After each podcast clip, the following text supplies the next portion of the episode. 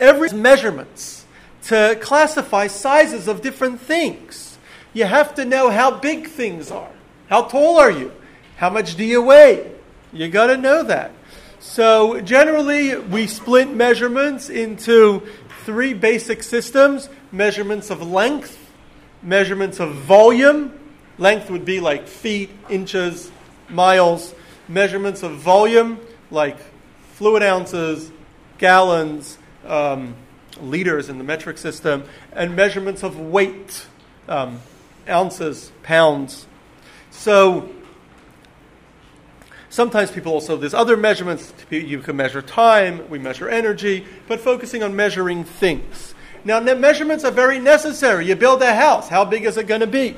You build a tool or some other thing that you're going to build. How big are you going to build it? You want to draw plans, you have to draw measurements. You need measurements for it.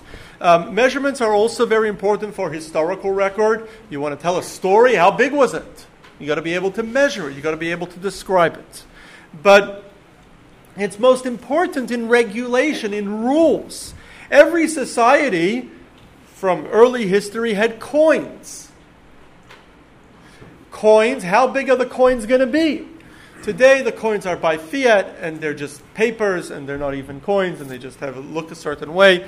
But once upon a time, coins were based on a certain weight of silver. How much is it going to weigh? Or a certain weight of gold. It has to have a set weight.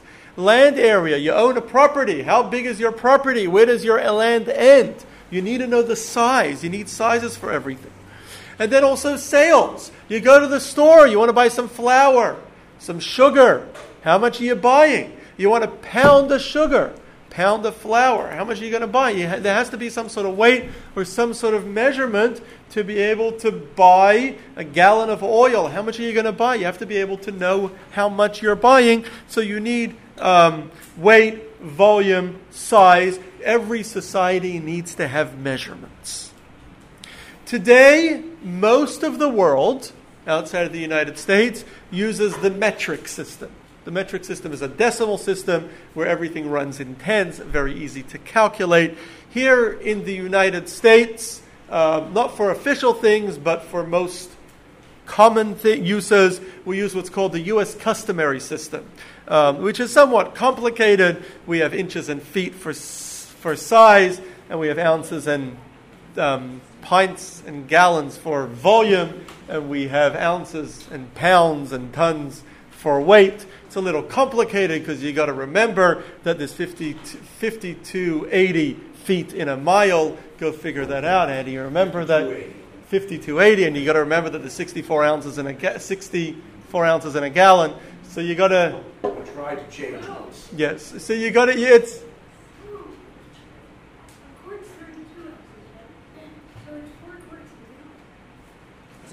128, sorry, 128, thank you. 128 ounces in a gallon. See how hard it is to remember? So, so, um, so it's a little bit more of a complicated system, but we have that measurement system. So every society and every place always had to have measurement systems. Now, what happened over time is measurement systems changed and they always constantly change. The US measurement system, which was based on an original British system, over time, the British system, later they moved to the metric system, but the British system was over time changed from the American system. So over time and different places, systems change, and sometimes converting from one system to another system could be complicated, right? That's why you have in ounces, we have the US customary ounce, and then we have what we call the troy ounce. There's a number of other types of ounces that all use the same term, but you've got to be able to convert from one system to the next. And sometimes it could be, yeah, for metals. Sometimes it can be very fairly complicated. So, Judaism also always had its own measurement system. And the measurement system in Judaism goes all the way back to the Torah, to the days of Moses, in the days of Moses, they built, for example, the Mishkan, the temple was built. We have very detailed description um, of what the temple looked like, and for everything we have it in measurements, in size, in length. How big was it? And every single item in the temple, we're told exactly how large it was. Then we have different coins mentioned in the Torah. We're told the weights of all those coins. Then we have volume for different things in the Torah, we're told. Those volumes. So they had, now many of these rules were not, many of these measurements were not just recorded for the historical record, but have important um, roles in Jewish law. Remember, we have 613 commandments. Many of those commandments have great detail. So many of those commandments involve very specific sizes and very specific measurements. So you need to know those biblical and those what we could call Jewish measurements in order to know how to fulfill, fulfill the rules. Take, for example, you're not allowed to eat on Yom Kippur. Everyone knows that. How much can you not eat on Yom Kippur? If you ate a crumb, does that count? So we don't eat anything. We don't even eat crumbs. But if you did, did you break Yom Kippur? No. You got to eat.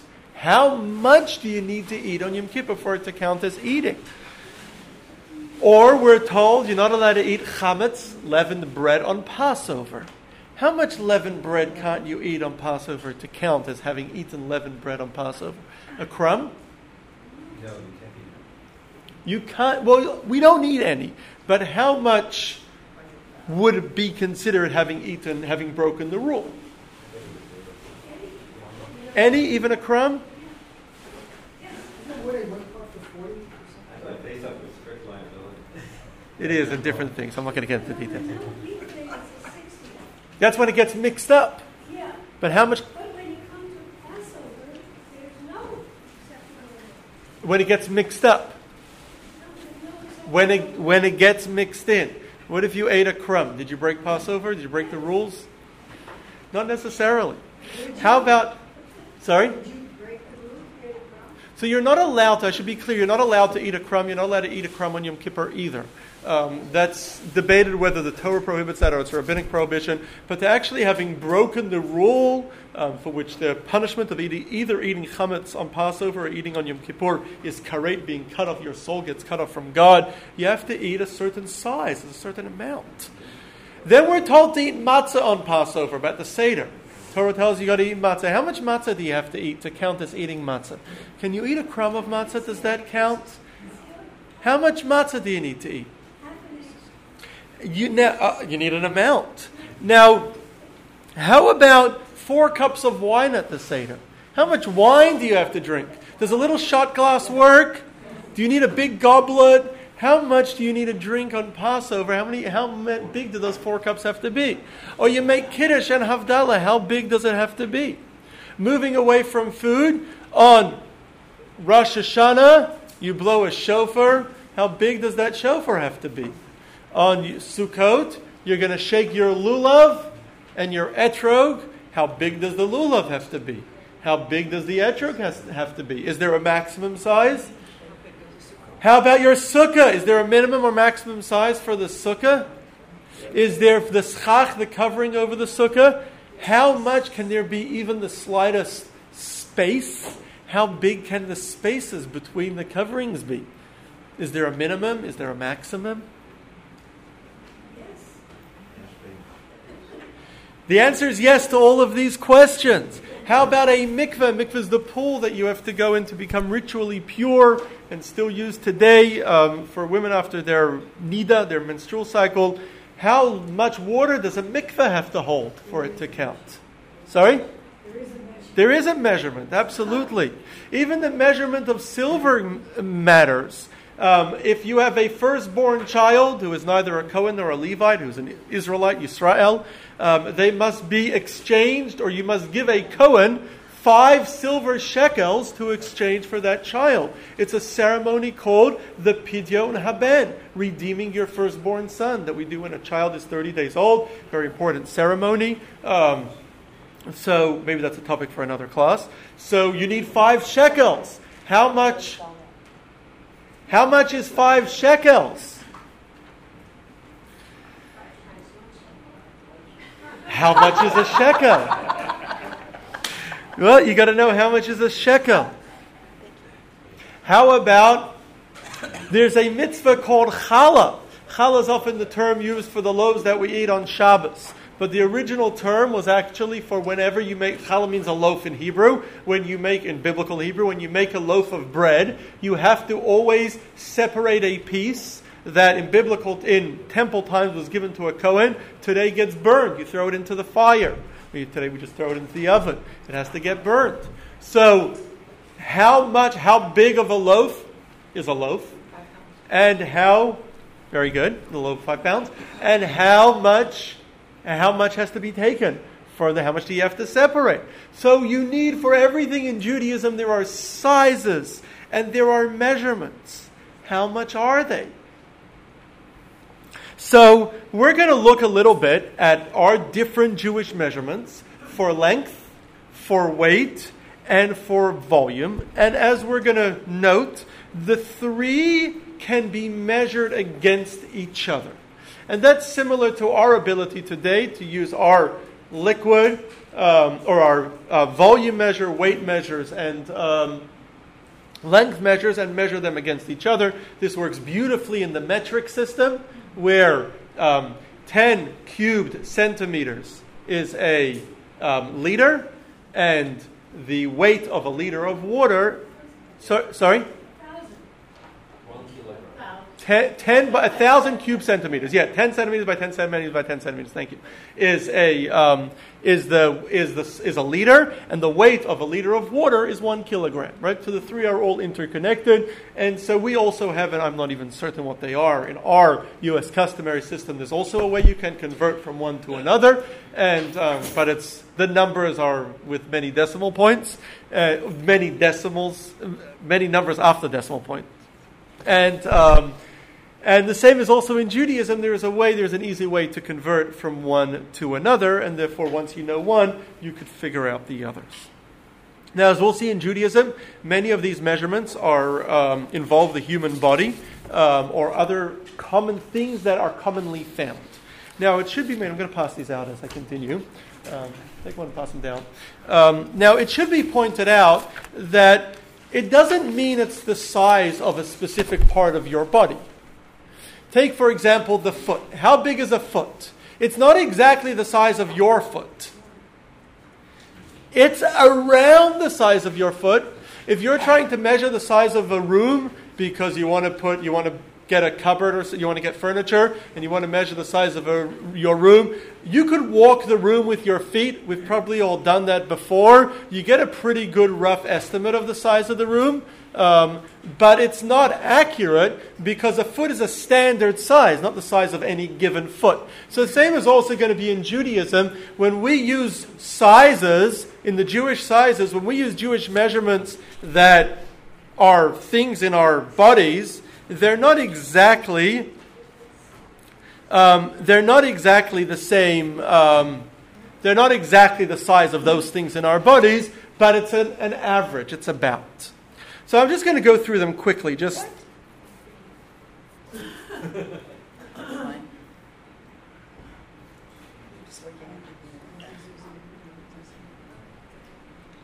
Okay, never mind.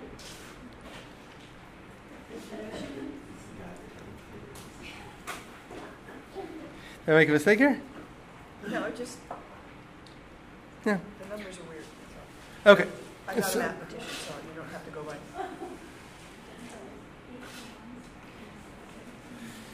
Okay, so so here are our measures of weight. So we have in the weight, we have at the very smallest, we have the gera. Six gera make a zuz. Two zuz make a shekel. Shekel. Two shekels make a selah.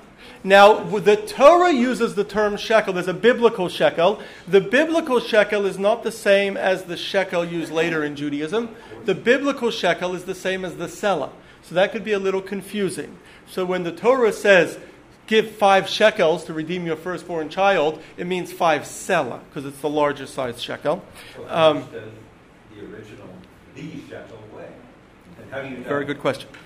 So go, So- go over those again. The Gerar, One, a six gera in a zuz, Two- again, what, six? six gera in a zuz, two Okay. zuz in a shekel, Okay. two zuz in a shekel, two shekels, two shekels in a sela, 25 sela in a mane, and 60 mane in a kikar. Then we have measures of length. Now, the measures of length, they're all Hebrew names, but they actually follow our bodies very much. Um, the first one that we have is an etzba. The etzba literally means finger, but it's the width of your thumb. It's the average width of a thumb. Then we have the size for etzba Width width, width of your thumb, width of your thumb, right? Then etzba, Is there like an actual etzba, measurement? No, just the, the width of your thumb. that's Then there are four etzba. There are four etzba in a tefach. A tefach is a fist, the width of the fist from end to end. Okay. Now there are six tefach in the amma. The amma is the length of your arm from elbow to the end of your finger, an average. It's not exact. Cubit, yes. Cubit is a common translation. arm to fingertip, right? Arm to fingertip. Now it's not exact, remember, right? It's not your arm necessarily. It's an average. It's about that size. Then there are 2,000 amma in a mil. There are 4 mil in a parsa. And then there are 10 parsa in what we call a day's journey. Day's journey. So what is the mill equivalent to in the body? Anything? Sorry? The mill, what is that equivalent to in the body? Anything? No. No, no, no. Mill's much bigger. It's, it's huge, right? A mill's uh, a more than a half a mile. So then we have, then we have in volume. First we have the kazayit. The kazayit means the size of an olive.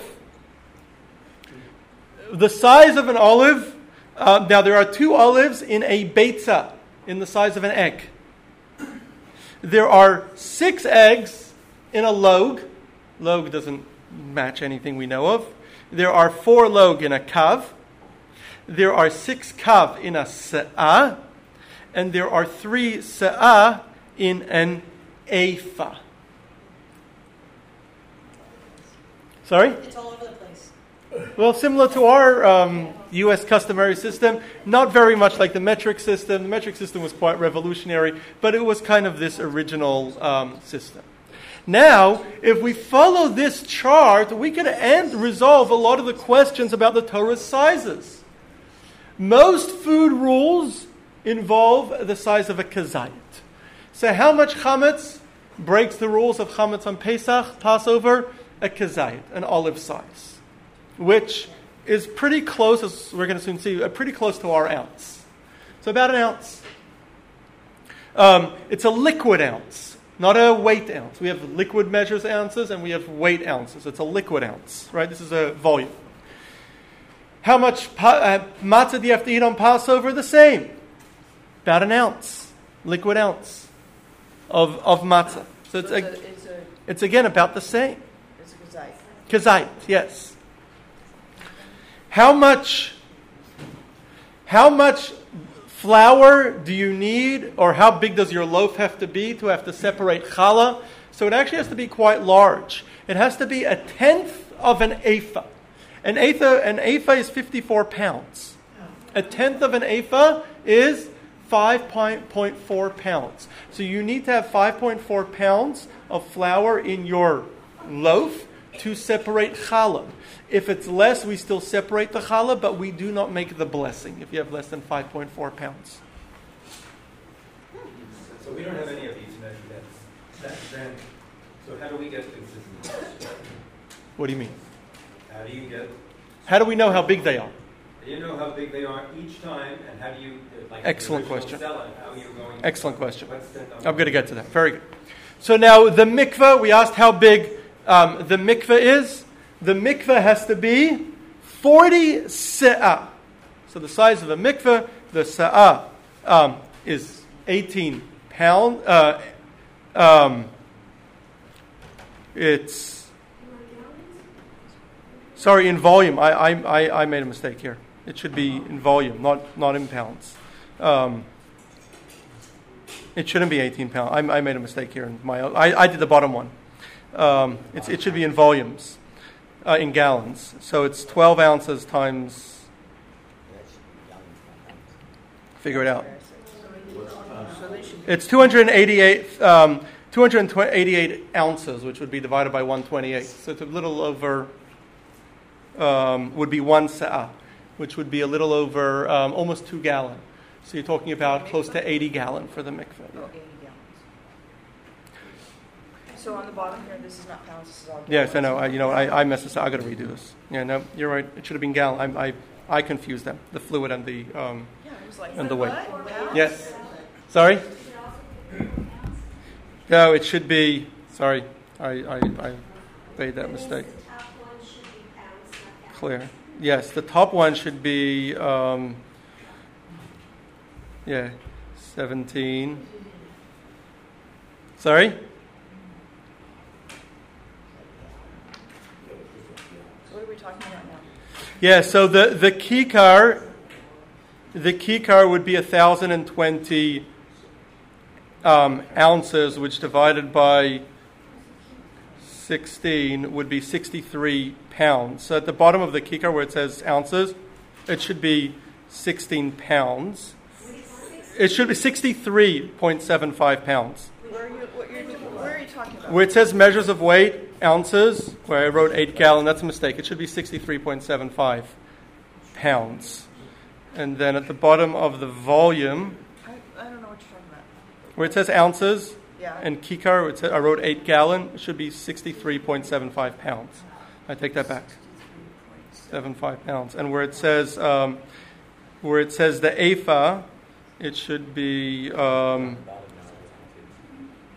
It's it the bottom one, right? sorry? This is Yeah. the bottom one you're talking about now. Yeah. Okay. So the ephah is 864 um, fluid ounces, which would be divided by 128, which would be 6.75, sorry, 6.75 gallons Instead of 54? would be the ephah, would be 6.75 gallons. And then, um,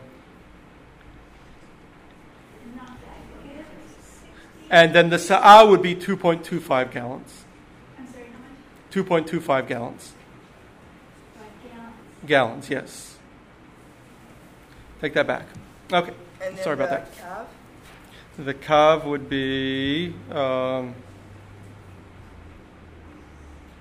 well, it would be 48 ounces, which would be less than a gallon. 48 ounces. Yeah, fluid ounces. Yeah, I mixed up. I apologize. Okay, so how much would you need then um, for a pidyon haben for redeeming the first son? So you need to have five sela. Five sela is the amount you would need to redeem the first, your firstborn son. So now, so we have these sizes. We have these, these Jewish sizes. I apologize. I'll, I can make new, pa- new ones for next week with the correct. I knew I made a mistake somewhere.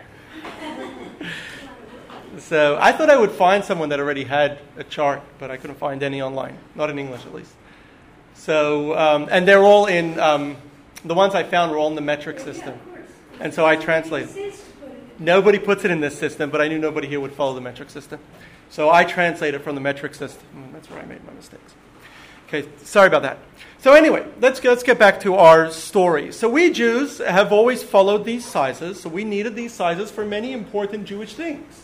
We always needed to know these sizes, the length sizes, the weight sizes, the volume sizes. We always needed all of these things. Um, we didn't always have excellent tools to measure them, but we always needed these sizes, and we always used these sizes. Back in Talmudic times, they still had tools that actually used they used to measure measurement tools to use these specific Jewish sizes, and that's because we lived in very Jewish societies. Um, but then over time, we moved to societies that had other measurements, other measurement tools. They used other forms of measurement. So, and this was even true and to some extent, even in Talmudic times, they lived among Romans.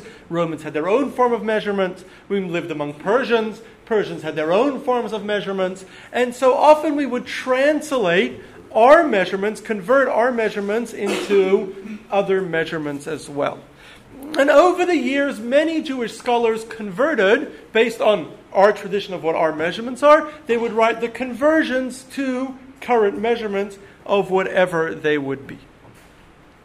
Um, over the courses, um, in different places, people diff- use different converted measurements, and Jewish communities always had standards. How much matzah you're going to eat on Passover was a common one. How big does your mikveh have to be was a common one. A lot of things that are very commonly in use within Jewish life, you need to know. How large are they? And they always use wherever they were, they said it and convert it to their common measurements to know how big they had to be.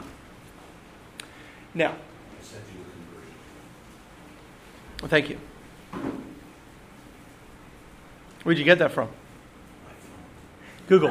yeah. Don't trust anything you read on Google. You got to double check it. Conversion chart, historical capacity and volume units, biblical and Talmudic dry measure, Old Testament. It it to both metric and. I didn't look at it yet, but my guess is they're inaccurate. What's the website? Google. Don't jump.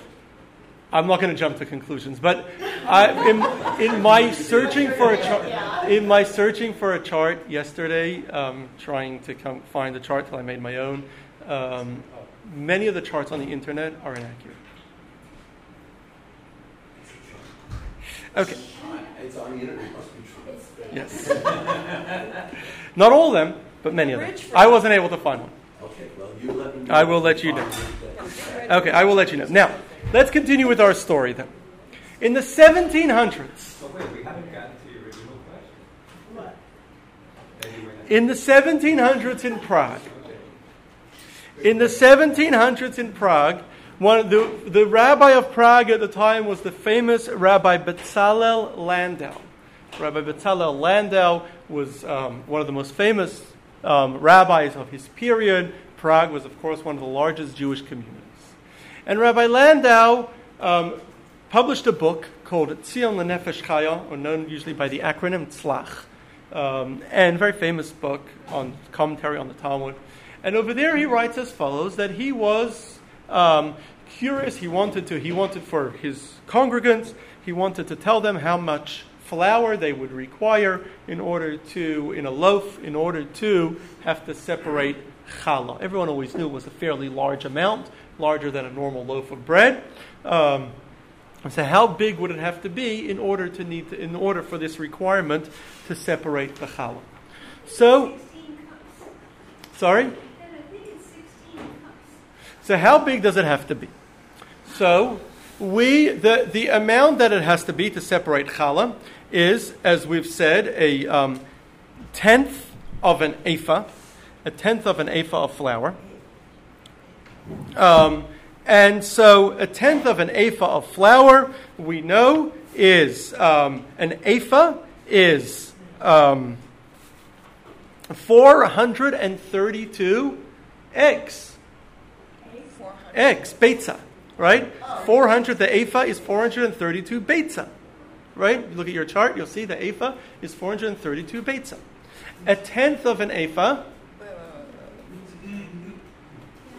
the ephah at the bottom on the volume, the ephah is 432 betza, right? Betzas are eggs. Right. So the ephah is 432 eggs.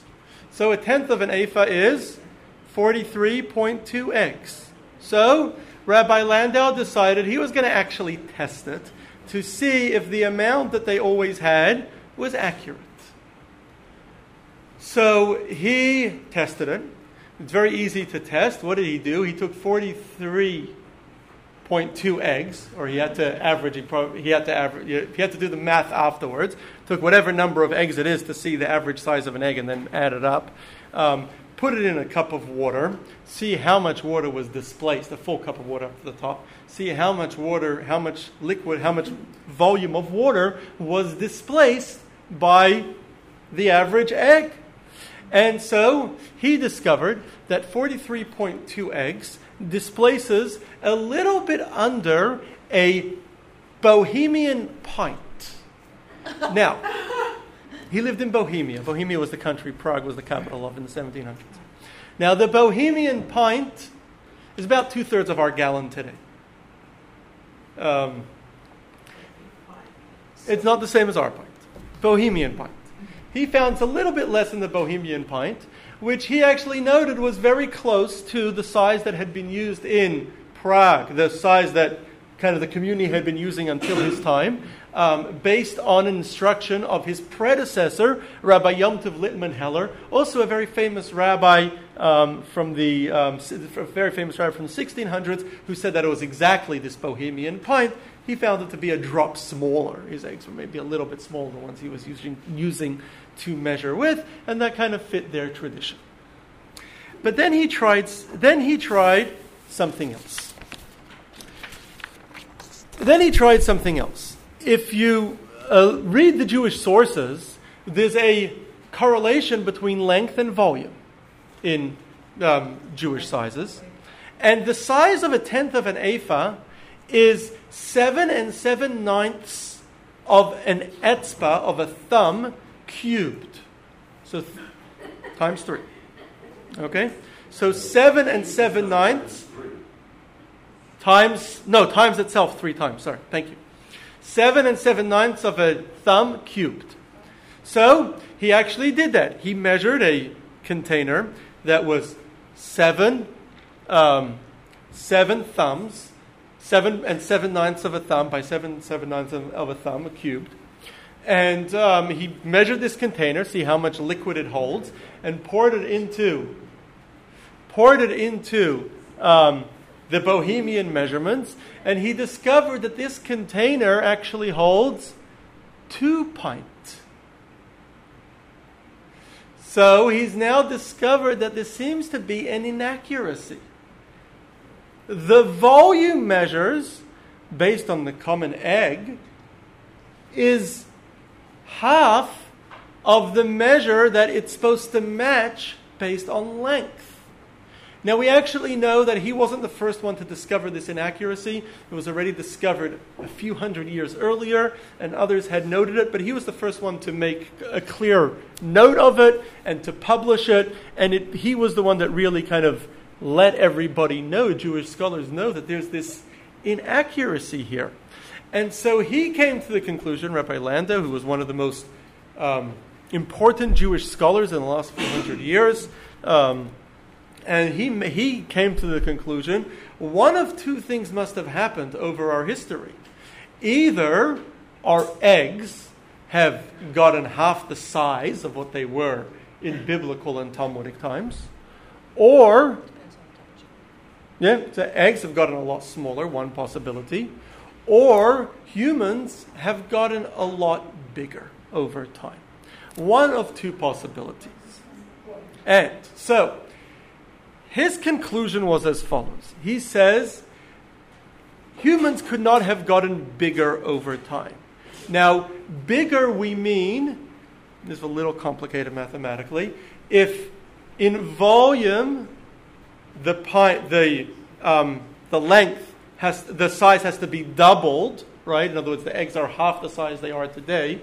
In order to match that up in length, it would have to be one and a quarter. Okay, because 1.25 cubed equals 2. You could do the math yourself. 1.25 times 1.25 times 1.25 equals 2.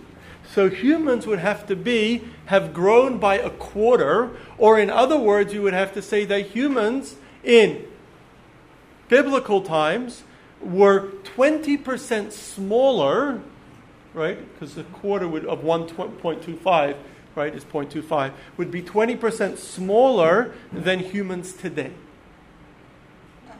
Now, if that doesn't sound like a big deal, because we know so you have short people and tall people, people come in different shapes and sizes, the average person today, um, in those days we know was three to four inches smaller, um, going back to the 1700s, but the average person today is about 5.7 or 5.8 um, feet high.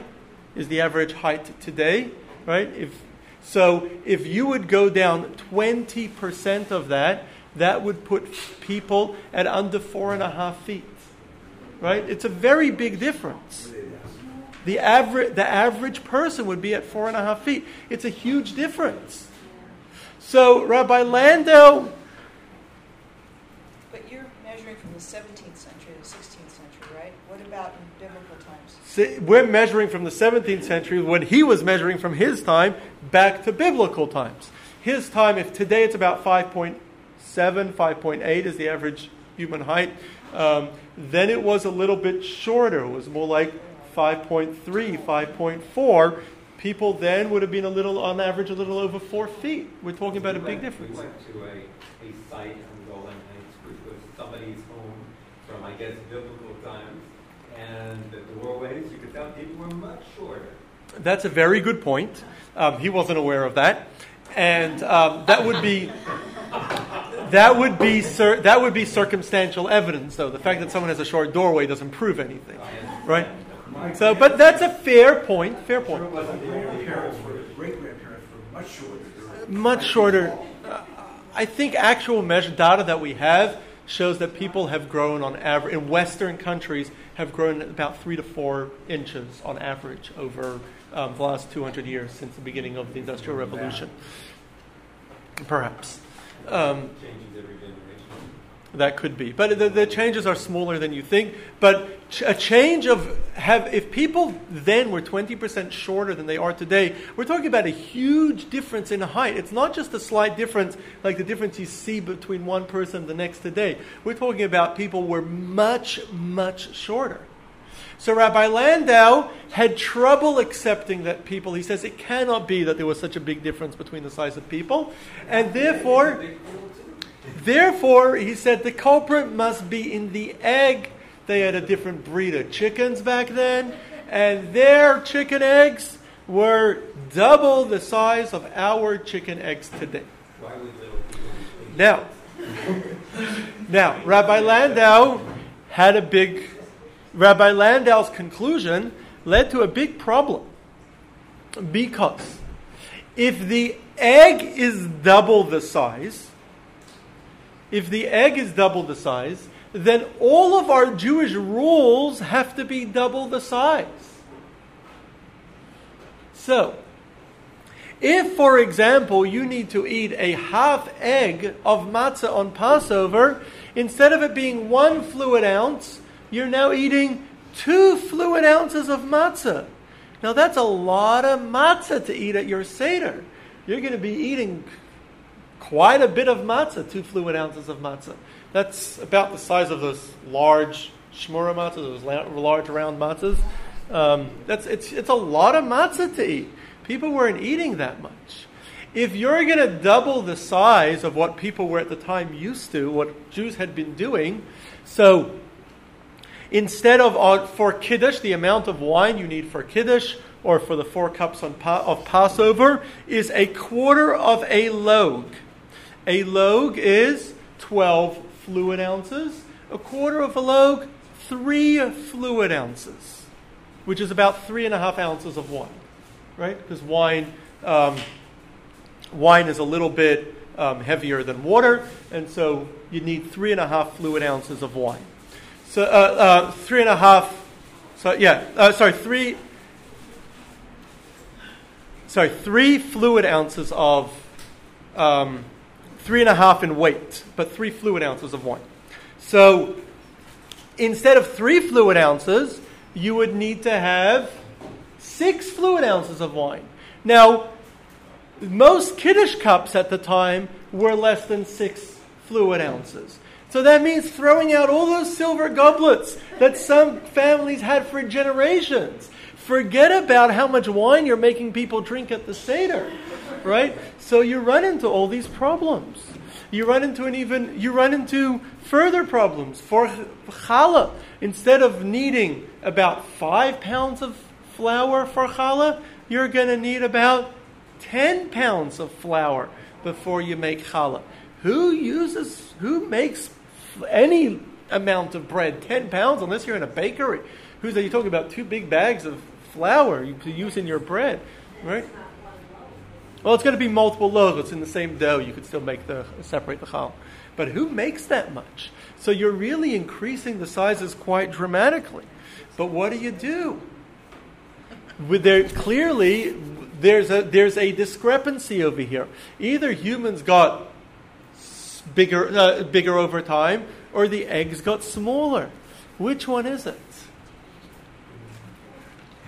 Yeah, it depends on the chicken as to how big your egg is. Depends on the chicken. Some chickens lay little eggs and some. So we actually debated this question for quite some time. We spent 200 years debating this question. Most Jews, um, most Jews continued doing what they were doing. Most rabbis say just do what you did till now and didn't change, despite Rabbi Landau's discovery. Some, though, and many did change and started eating more matzah and drinking more wine. However, a- in the 20th century, a discovery was, was made that allowed us to mostly resolve the question. We, I mentioned earlier that many Jewish scholars throughout the generations converted their um, the Jewish measurements to whatever measurements were existed at the time, to the measurements that they had at the time. Maimonides lived in the 1100s in Egypt. He died in 1204. So he lived in the 1100s in Egypt. We're going back 900 years. He lived 900 years ago. Now, he wrote conversions for the Jewish measurement system into the measurements of his day for people of his time to be able to use it. And he was, we see, he was, he studied Jewish measurements quite extensively, and he writes, these are, this is the norm, this is what Jews have been keeping forever. Um, remember, he's in Egypt, living about 600 years after the completion of the Talmud, not far geographically, in a community that had been around from biblical times in Egypt. Right? It was a community that had been around, been uh, continued continuously through um, biblical times. So he writes that the size of a quarter log of water, log is a volume, uh, liquid volume, a quarter log of water will weigh 27 dram. Dram was a commonly used Arabic weight that is still in use in p- p- big parts of the Arab world, commonly used Arabic weight. And used, Now- and used. Still used today in pharmaceuticals. Okay. Now the dram, the dram, of course, like every measure, like the ounce and every other measure, changed over years and was different in different countries. You got to know. But he was talking about the Egyptian dram in the 1100s. But now, like every weight system used in the world, that weight system is used in coins, of course, right? The original British pound weighed a pound, right? That's why it was called the pound. It weighed a pound of silver. It was heavy, right? Big coin. But that's what it was. The original British pound was a pound of silver. That's how we got the name. So, so, uh, so the the in, in Arabic countries they had drams as well, and the dram was also a monetary unit. There were coins that were called drams. So you can get today. We have them. They're in museums. They're in collectors. Uh, collectors have them. You could get 12th century Egyptian drams. So a Jerusalem scholar in the 20th century, uh, mid 20th century, called Rabbi Avram Chaim Naeh, he found um, Egyptian drams from the 12th century, and he weighed them. And weighing the Egyptian drams and seeing how much they weigh, and then translating that into the loaves of water, um, in, uh, he was able, he came to the clear conclusion that the log indeed weighs 12 ounces, quarter of a log, three ounces, um, based on if you use Maimonides' measurements. So clearly, Maimonides believed, who, did, who lived 900 years ago, clearly his measurements match the measurements that Jews have had historically before Rabbi Landau discovered the, the inconsistency in the 1700s. Therefore, we must conclude, and there is since a lot of archaeological evidence to back that, um, we therefore must conclude that yes, indeed, our eggs today are very similar in size to eggs the way the size they were in biblical times. The olive size was indeed an ounce. The average egg was about two ounces, um, which is similar today. Actually, the commercial eggs, large, extra large eggs that you buy, are somewhat larger, um, but we've over the years they weren't the natural eggs. We've kind of breed, we, we breed chickens to make bigger eggs today. But um, the egg, indeed, the way it's been historically, hasn't changed that much. Um, but humans indeed have changed quite dramatically. And humans by the 1700s were indeed close to, and it's, it's actually a little bit less, but close to 20% um, taller and larger than they were in biblical times. And indeed, there's quite, there's quite a lot of archaeological ev- evidence for that. So, based on that knowledge that we have today, we know the size of humans. We also we've discovered biblical shekels today, and um, we have um, pretty strongly um, proven the size of our um, biblical measurements. Um, and that's what I wrote, although I made some mistakes. Um, I wrote those sizes at the bottom, so you'll know the exact size of how many inches, how many feet um, for the length, how the weight um, in ounces and pounds, and the um, volume measures. And so we actually can have accurate measures, and we know how large those things were in our common measures today. And interestingly, the kazayit, the olive size, is almost actually a drop less, but it's almost equal to our common ounce, that, the ounce that we have today. Um, Weight ounce or fluid ounce? sorry? Our fluid ounce. It's almost it's a fluid size. It's almost equal to our fluid ounce today. Um, so we uh, it's like 0.98 of a fluid ounce. It's, it's very close. Uh, so we, but we do know the measurements. We do know them accurately. We also, and they're very important in Judaism. But we also know, um, in addition to these measurements, we've also been able to conclusively prove from these measurements that humans have grown. At least Jews. We don't know about the rest of the world, right? Jews have grown. Um, uh, have grown over time, and we are, or we were then, we're even larger today, we were clo- um, close to 20% larger um, than we were in biblical times. Um, so that answers our question Has human, have human grown